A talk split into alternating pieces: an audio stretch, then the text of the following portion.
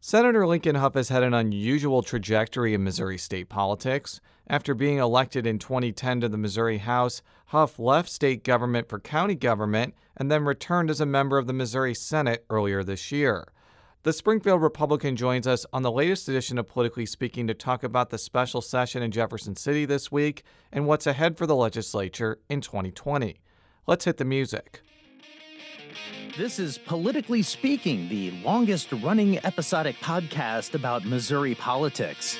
It's a little complicated in Bolivar because there is a Parsons family there. But we also knew that it was important to make sure that, that we got to where we needed to go. You know, if you walk in a room and you're getting ready to make a decision and everybody in the room looks like you, you need to stop. And right now, what happens in the United States Senate is as critical as anywhere else in the country. I really want the state to succeed. Well, we want everybody to uh, know that we're all working together. I just worked hard to try to build my name where I didn't have the money.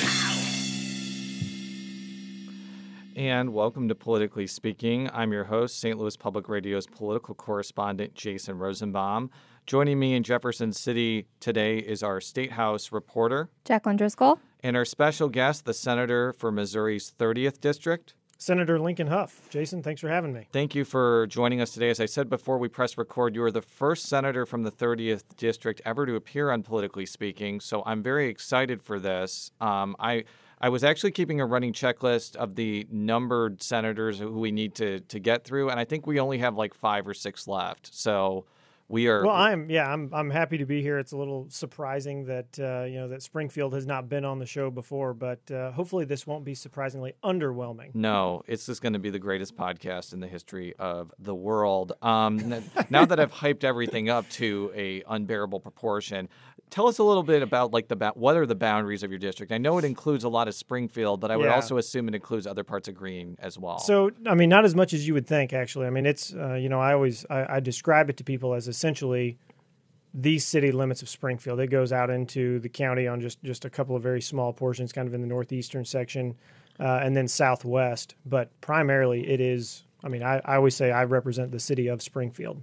Tell us a little bit about like your background and what you were doing before you got involved in state politics because you have kind of an unusual trajectory of where you got elected to the House, you went to county government, and then you came back to state politics. And I, I want to sure. know before we talk about that, like what got you interested in politics in the first place? So actually, you can. Uh, I mean, this kind of goes back to uh, you know the way I was raised. I mean, I, both my parents always said, you know, if you can get involved in your community, if you can serve in some sort of uh, you know, they never really said it, but it was kind of the undertone of like a charitable capacity or a, a public servant uh, mentality. So I got involved with my local like farm bureau groups. I got involved with uh, our local chamber group, and this was at a fairly young age. I think I served on a, a couple of our Springfield chamber uh, boards.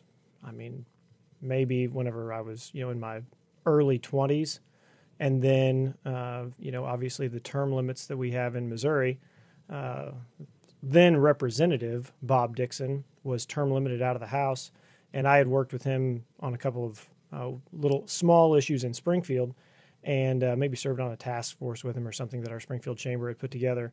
And he actually came to me and said, "Have you ever thought about running for public office?" And I think I was 24 or 25 at the time, and I kind of laughed and I was like, no, I've you know I, I raise cattle. I don't you know I don't uh, I don't really know what I have to offer. But uh, he said, well, you're you know you're involved in the community. You know a lot of people, and you seem to be kind of just sort of a even keel kind of personality. So maybe you ought to think about running. And did you run in 2010 or 2012? So when I ran for the state house, it was in 2010, and then came into the house in 11. But prior to that, I actually ran unsuccessfully against uh, a woman that has become a very good friend, and her family has become good friends. If you remember the senator Roseann Bentley, yes, she was actually an associate commissioner in Greene County. Uh, and the county was going through some land use planning and, and kind of uh, revamping a lot of their planning and zoning.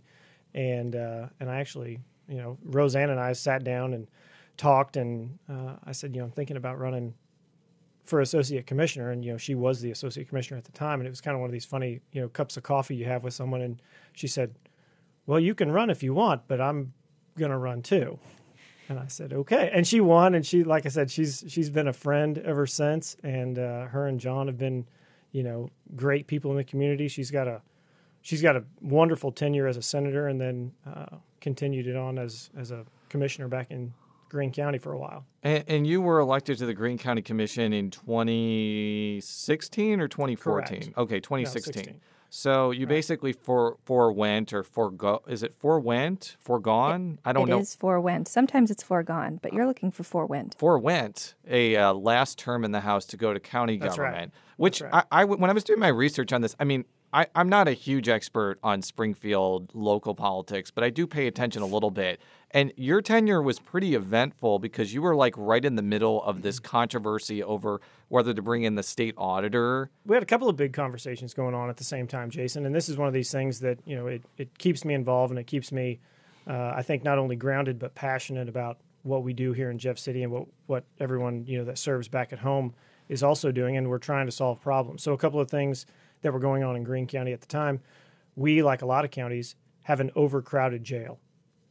We've got a county jail that is designed for 600 uh, inmates and routinely houses almost 700. Uh, while I was a county commissioner, the decision was made to add uh, kind of a, a, new idea, these trailer jails. Uh, and so we, we put up fencing around a parking lot and they move semi trailers in. They bolt these things together. I mean, it's a little more complicated than that, but essentially that's what it is.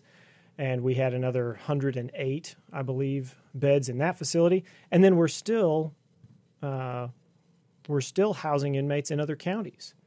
And this is one of those things that, like, it's it's not a sustainable model. You can't, in my opinion, you can't just keep locking people up and locking people up. These are individuals, and our and our you know county sheriff used to always say he runs the largest mental health institution in the county because so many of these individuals that are locked up have some sort of mental illness or substance abuse issue that they're being treated for.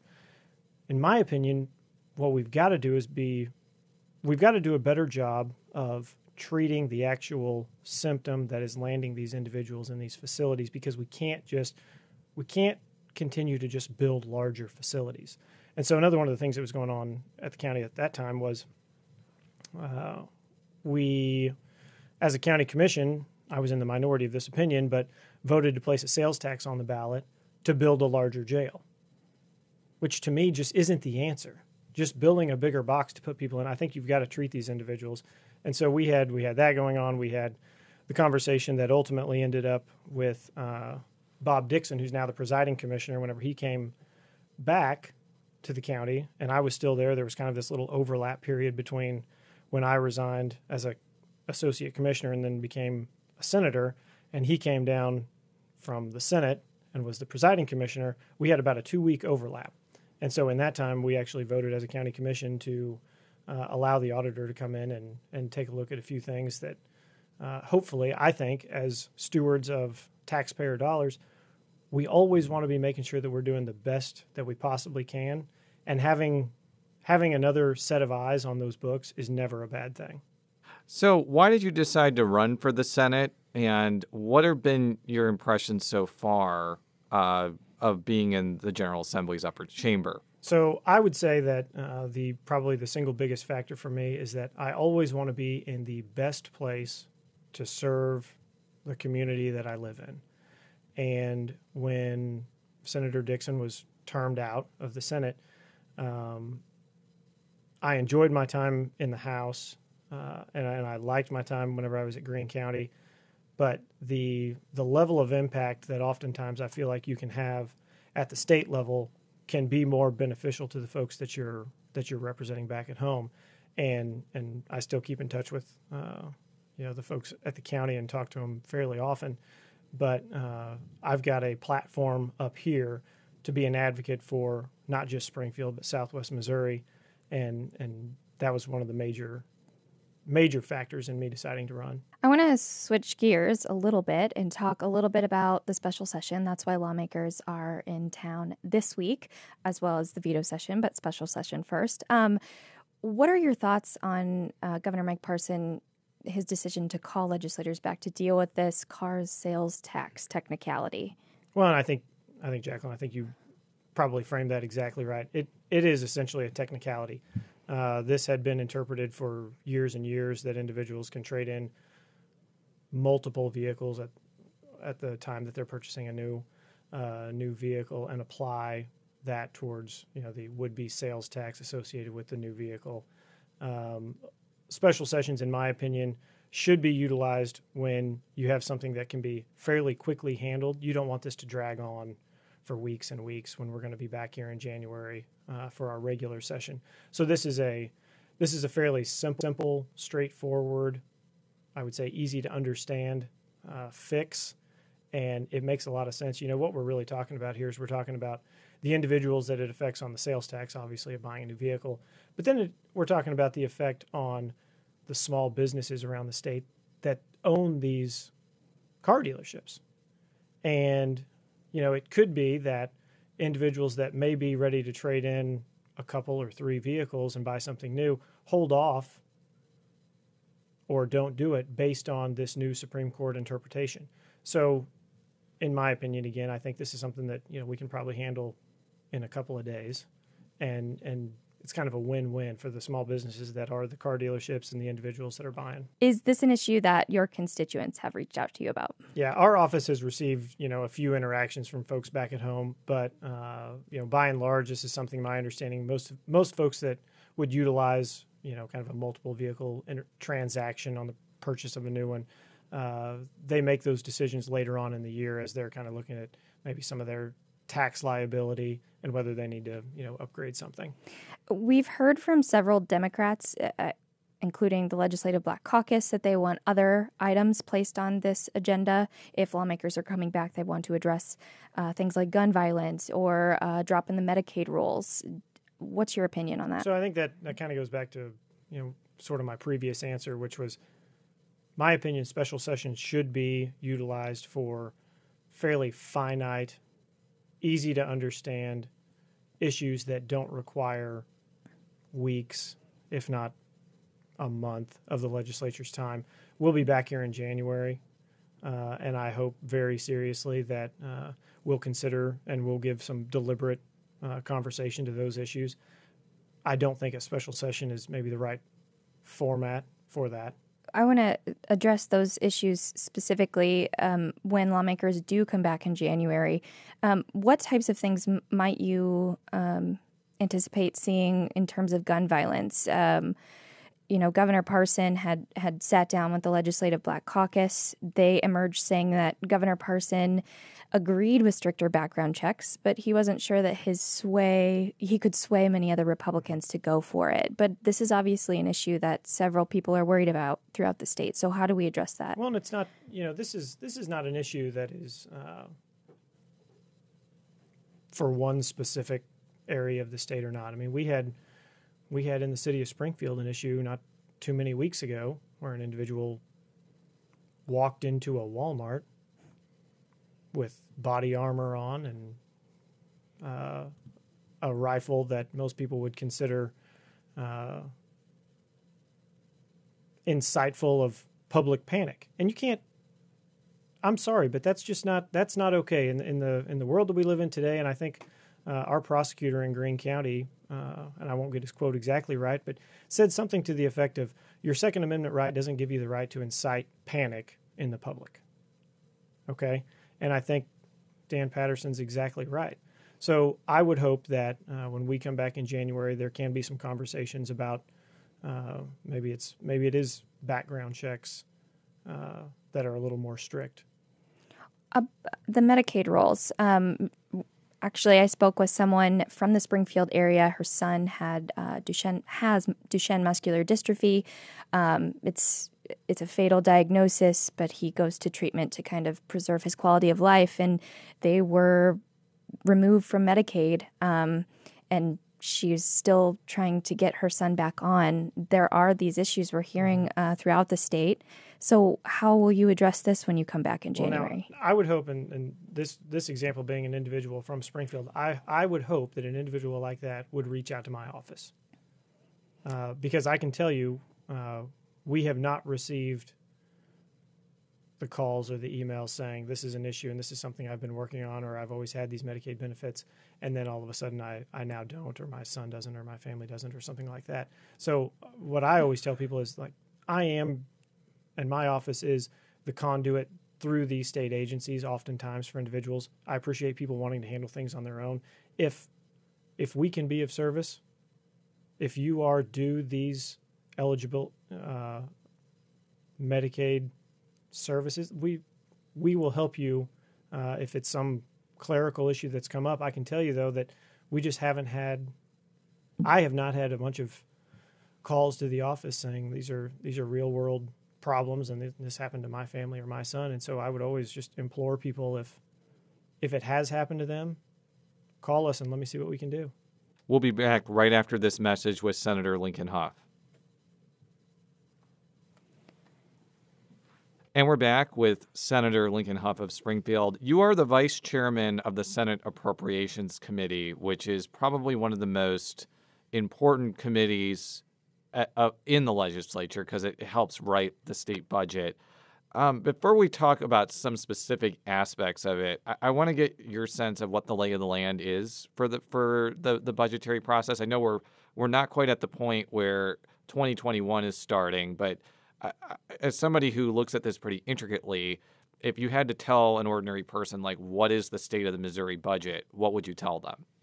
So right now, uh, I mean there are there are some good indicators moving forward. I mean our our general revenue growth in the first few months uh, has been good. The last number I saw, you know, and and they fluctuate daily, Jason, but uh, about 10.4 percent is what we were up. Now again, these go up and down and uh, and there's there's a lot of factors. But um, I have regular calls with our appropriations team here in the Senate, and a lot of these uh, individuals have been doing this for a long time. And as of right now, uh, the sentiment is that things look okay. We're not looking at some doomsday scenario all of a sudden. Uh, things look okay moving forward into 2021. One of the things that I think is looming over the Missouri budget process is the prospect of Medicaid expansion. There was a group that came forward, I believe, last week seeking to put an initiative on the 2020 ballot to expand Medicaid. It has a lot of powerful interest groups that will probably provide the money needed to gather the appropriate amount of signatures and run a campaign. I'm interested to hear not only your thoughts about the prospect of Medicaid expansion, but also in your view what the impact on the budget would be. Because from talking with a lot of Republicans over the year, their biggest reason why they have not embraced the concept of Medicaid expansion under the auspices of the Affordable Care Act is the fear that even if 90% is coming from the federal government, coming up with the 10% from the state could be challenging. Yeah, and uh, I mean, I'll throw a couple of quick numbers at you. The fiscal note that uh, that I've seen that you know we would have to come up with based on how this is expanded uh, can roughly be in that two hundred million dollar range, and uh, you know when when you have a thirty billion dollar budget, it it would sound like two hundred million dollars is something that we could we could come up with, right? Well, what you're really talking about there is you're talking about what are you going to cut, because we do have just just I, I call it kind of the organic growth within these uh, within these systems every year. And if we had then on top of the usual 80 to 100 million dollars that these programs end up costing us annually, in addition to whatever it was last year, you tack another 200 million dollars onto that. I don't know, uh, quite frankly, I don't know where you come up with that money. Um, you know, some of the hardest conversations I've had is even whenever I was in the House and serving on the budget committee uh, you know, parents coming in and talking to about talking to you about how their kids used to have uh, an individual that would come to their house before they were ready for school, and they did a parents as teachers program. And it was one of the things that I think it was the year before I got into the house, or maybe the first year I was in, that that parents as teachers program was. I don't think it was totally cut out of the budget, but it was cut way back. And those are things that have real impact on families all across the state. And so when you talk about perhaps $200 million that we need to come up with. Uh, I don't know where you come up with it. And, you know, this last year was the first year that we put um, general revenue into our transportation spending.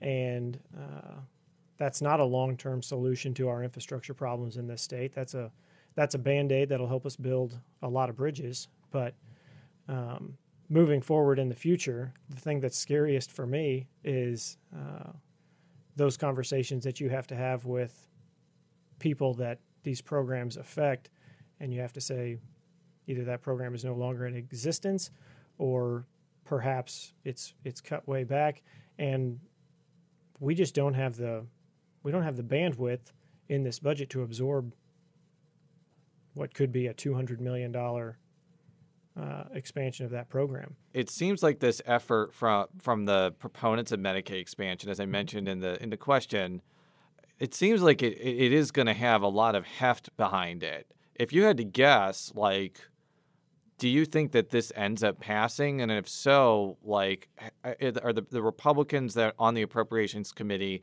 preparing like well ahead of time about how how to deal with what you just talked about of finding the necessary money well, the the conversation has obviously been been talked about all through last year, through the interim on on our side, and I can't speak for the House and their uh, budget process and where where they are. We've had ongoing discussions about where this money would come from if ultimately it did it did pass, and we don't know. You know, like I said, I'm using a 200 million dollar number. We don't really know what the number is.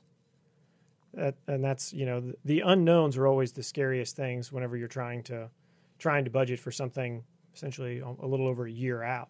And uh, I mean, my biggest concern again is, you know, we've got a school uh, transportation funding uh, formula that's $200 million underfunded. We've got districts that make decisions about who they can bus and who they can't based on the dollars that they have allocated.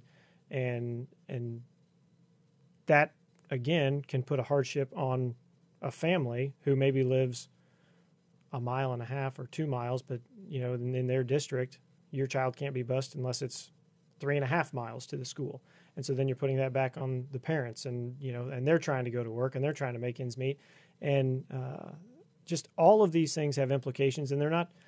The thing I always want people to remember is the decisions that we make up here in the capital aren't things that have no effect on your everyday life.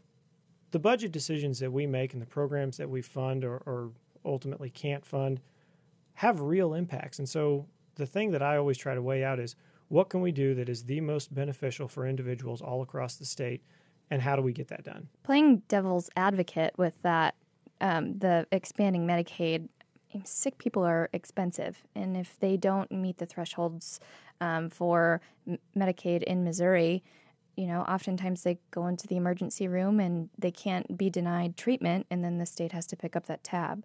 So, wouldn't it in the long run essentially be beneficial to expand the program to cover more people? As long as we can pay for it. So, here's the thing we can't, in my opinion, you can't expand a program and then just say, I tell you what, hospitals, we're just going to cut the amount that we reimburse you.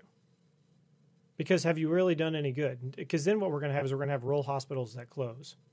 And then we're going to have the same individuals that you're talking about, these, I mean, sick individuals that need this treatment but now now we've placed this burden of travel hardship on them if they have I mean if their rural hospital has closed because our reimbursements are so low that the hospitals make a decision and say we just can't operate in this capacity anymore. Are rural hospitals closing now? Some are, some have. And those are decisions again that that those hospital systems are making based on federal and state reimbursements. Well, I want to be a little bit more open ended about the 2020 session. We talked about Medicaid expansion. What are some other issues that the legislature did not tackle this year that you foresee coming up in 2020? Well, one of the things that I think I thought you know in in our chamber, I thought we were fairly close on, uh, and it affects municipalities all across the state. The Wayfair decision, and this online kind of leveling of the playing field. I mean, we've all heard you know the, the brick and mortar argument that they're there. They're paying property taxes. They're and, and before you continue, Senator, the Wayfair sure. decision is kind of shorthand that a lot of politicians use to talk about online sales taxes. Right. And I know you're right. about to explain that now, but I, I, I want to make sure for people that don't understand that that's what you're talking about. But so continue. the funny thing about the Senate is that you know even though we use the shorthand approach and just say the Wayfair legislation, it'll take us days to talk through it, right? Like we, maybe we would be better off just explaining exactly what that was right off the bat but yeah, we're talking about online sales tax. We're talking about um, that sales that occur uh, online all over the country then are charged the sales tax applicable to the area that the item was purchased from. So you're in, you know, you're in Chillicothe and you buy something and you're paying the applicable sales tax on that item for your municipality. Uh, rough numbers on that that we have, and again, these are kind of, I mean, these are our these are our best guesses. About ninety million dollars that would be distributed to municipalities all across the state, and somewhere between one hundred and fifty to two hundred and fifty million dollars that could be collected for the state. So when we go back and we start talking about Medicaid expansion, and we talk about where do we come up with that money, there are revenue streams that could help offset something like that if that item was placed on the ballot and ultimately ultimately happened. How do you think the upcoming election could affect the legislature's ability to pretty much get anything done? Yeah, so that's uh, it was always when I was in the House. Spent like I said, I spent six years in the House, and when you're in the House, every other year is an election year. Now it's the same thing in the Senate. Only half of us are up every year, and then you know, two years later the other half. So my hope would be that even though these elections are coming in August and November of 2020, that does not preclude us from tackling some of the hard issues. I mean, I I will always believe that if we in these bodies do what we believe is best for the citizens, you will either be rewarded or you'll be removed from office for those decisions. And that's and that's fine because in my opinion that's what we should be doing. We shouldn't be making any decisions or quite frankly not making decisions based on an election coming up. You were the handler of what I like to shorthandedly call like economic and workforce development legislation. That was probably the biggest accomplishment of the 2019 session. Um, and it was not an easy uh, thing to get across the finish line. I think how many hours of a filibuster was it? Was it like 36 or oh, 48? I, I think you're being generous. I think you're being generous. I think it was like 27, yeah, something like that. But I mean, it was yeah, it was. It, it took a little bit of work. So. Uh, there were a lot of different aspects of that bill that got passed, and we've talked about a lot of those on another show with Representative Derek Grier. So, my question is as somebody who clearly is interested in the economic development and workforce development space, what do you foresee in 2020 coming down the pike uh, as far as that policy realm? Because uh, if there's anything that I've heard politicians on both sides of the aisle say that they want in Missouri, it's economic development and more jobs everywhere. And in a place like uh, Springfield in Southwest Missouri, I'm sure even though that that area has seen some job growth over the last couple decades, they would want to see even more. So I'd be I'd be interested to hear what's on the horizon on that on that issue. So my take on that is that there was that was that was one of the most uh, comprehensive economic development and workforce packages that was that was passed obviously last year, but uh, in the last several years in this state. And what it did is it took it took a lot of ideas from a lot of different people. Uh, you know, I happen to be the handler of uh, of the Senate bill that this all got kind of wrapped up in towards the end of session, but ultimately that was a culmination of a whole lot of work by a lot of other individuals and a lot of folks that you know don't actually vote in either the House or the Senate. I mean, these are these are uh, the economic developers from around the state that travel all over this country and they find things that work and they try to improve on those programs. Uh, specifically, the fast track program. Uh, I think when the governor rolled that idea out, he wanted 20 or 22 million dollars in it. Uh, ultimately, we ended up putting 10 million dollars in it. But what that is is that is a that's a that's a program that will allow individuals to go back to primarily two year institutions, two year colleges, your tech schools, and get varying certificates that then increase their capacity in the workforce. Okay, these are individuals that might be making, you know, 24, 25, 28,000 dollars and if they can go and they can earn a certificate at a at a two year institution that is generally very close to their house or their home, maybe then they come out of that program and they're making 35 or $40,000 and and then someone else is backfilling those jobs that they left to get into this uh, this next step. There are tools like that that have real world impacts for individuals right at home, and and this isn't something that has never been tried. I think this was actually kind of uh, modeled after a Tennessee program. I'll, I'll just give you a couple quick hits about things that didn't get passed in, in 2019. Low income housing tax credits was something that the Senate passed very early, but kind of fell into a lack of compromise near the end. Do you think that that issue comes back to the forefront next year? And do you think that the legislature can actually overhaul that program? So I don't know if it comes to the forefront. I think it's something that uh, needs to be dealt with. I mean, we, yeah, we spent some time in the Senate. We got that into what I thought was a pretty good compromise position that allowed that program to open back up, allow those tax credits to be utilized by individuals. Because really, what you're talking about there again is you're talking about um, you're talking about housing for individuals that oftentimes does not occur without a little bit of buy-in from the state. And so the folks that you ask to go out and to build these houses for people can't really cash flow it without a little bit of help from the state. And so, uh, like I said, the way we rolled it out of the Senate, I thought was uh, a good program. Like I said, does it come to the? Is it on the forefront? I don't know about that, Jason, but uh, it's something that is again, it's impactful to people back at home. And this this is a random question, but with medical marijuana, be, it's just been legalized through the ballot. Um, there were some complaints from some legislators that I heard that the legislature should have dealt with that issue rather than have a ballot initiative go forward. So now that that's settled, and now that Illinois has legalized recreational marijuana, and there are other states, I think, around the Midwest that are going to be legalizing it, maybe this isn't a next year thing, but has there been any discussions about whether the legislature may take up that issue, or is that just too controversial to get any consensus on at this point? Well, I don't know that uh, that it's too controversial. I think what you have is you've got a, a kind of a fledgling pro- program that was uh, that was approved by voters. What I'd like to see is I'd like to see, you know, our our health department roll that out, get that up and running, see how it works before we talk about expanding that into something else. Okay, Senator, this is going to be the hardest question of all, so be be ready for this.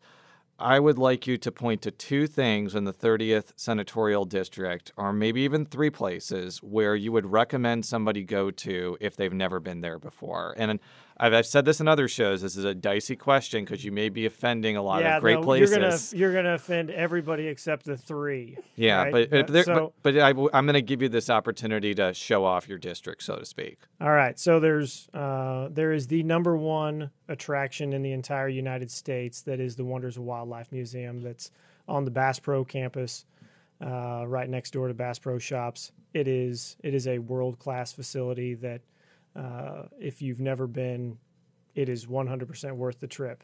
And if you're going, and then you're obviously going to stay overnight, uh, probably the best the best hotel that I've seen in all of Springfield is the Vandivort, which is on uh, Walnut Street downtown, uh, and it is a it's a beautifully redone historic building in our downtown.